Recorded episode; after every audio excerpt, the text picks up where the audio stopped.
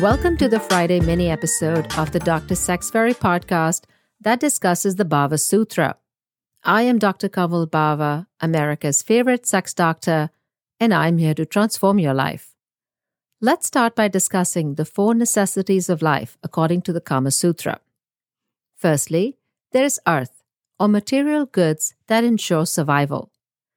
Secondly, there is kam, or the erotic practice or sensual pleasure that ensures the transmission of life. Thirdly, there is dharma, the moral code upon which life and society are built.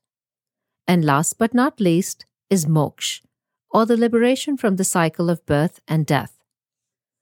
In many Eastern cultures, it is believed that the soul is neither born nor extinguished by death. It lives on and simply travels from one body to another. The idea behind moksha is to end that cycle and attain salvation. I'll bet you are wondering why I'm talking about a pornographic text in these terms.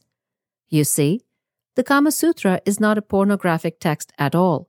It is more a concept of how to live a fulfilled life. It teaches the art of living.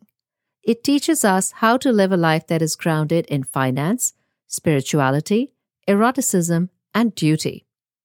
We are certainly going to get into tips about how to have incredible sex, but we must first discuss what eroticism is and how these four basic tenets of the Kama Sutra can help you live a more fulfilled life even in today's day and age. According to the Kama Sutra, eroticism is essentially a search for pleasure. While intercourse can bring you pleasure, it is not the only way to achieve it. You can kiss a partner in different ways, you can even bite them in sensual ways, but only to the point where your partner is on board with the idea. Consent is part of the discussion of eroticism in the Kama Sutra, as is female pleasure. And so, in many ways, this text was ahead of its time. It discusses sex, but it is far more complex than just sexual acrobatics.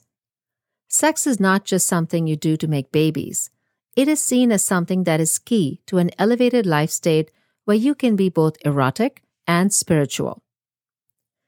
As someone who was born and raised in India, but has lived almost her entire adult life in the US, I find it very amusing when people think that Indian and other Eastern cultures are very sexually restrictive and repressive.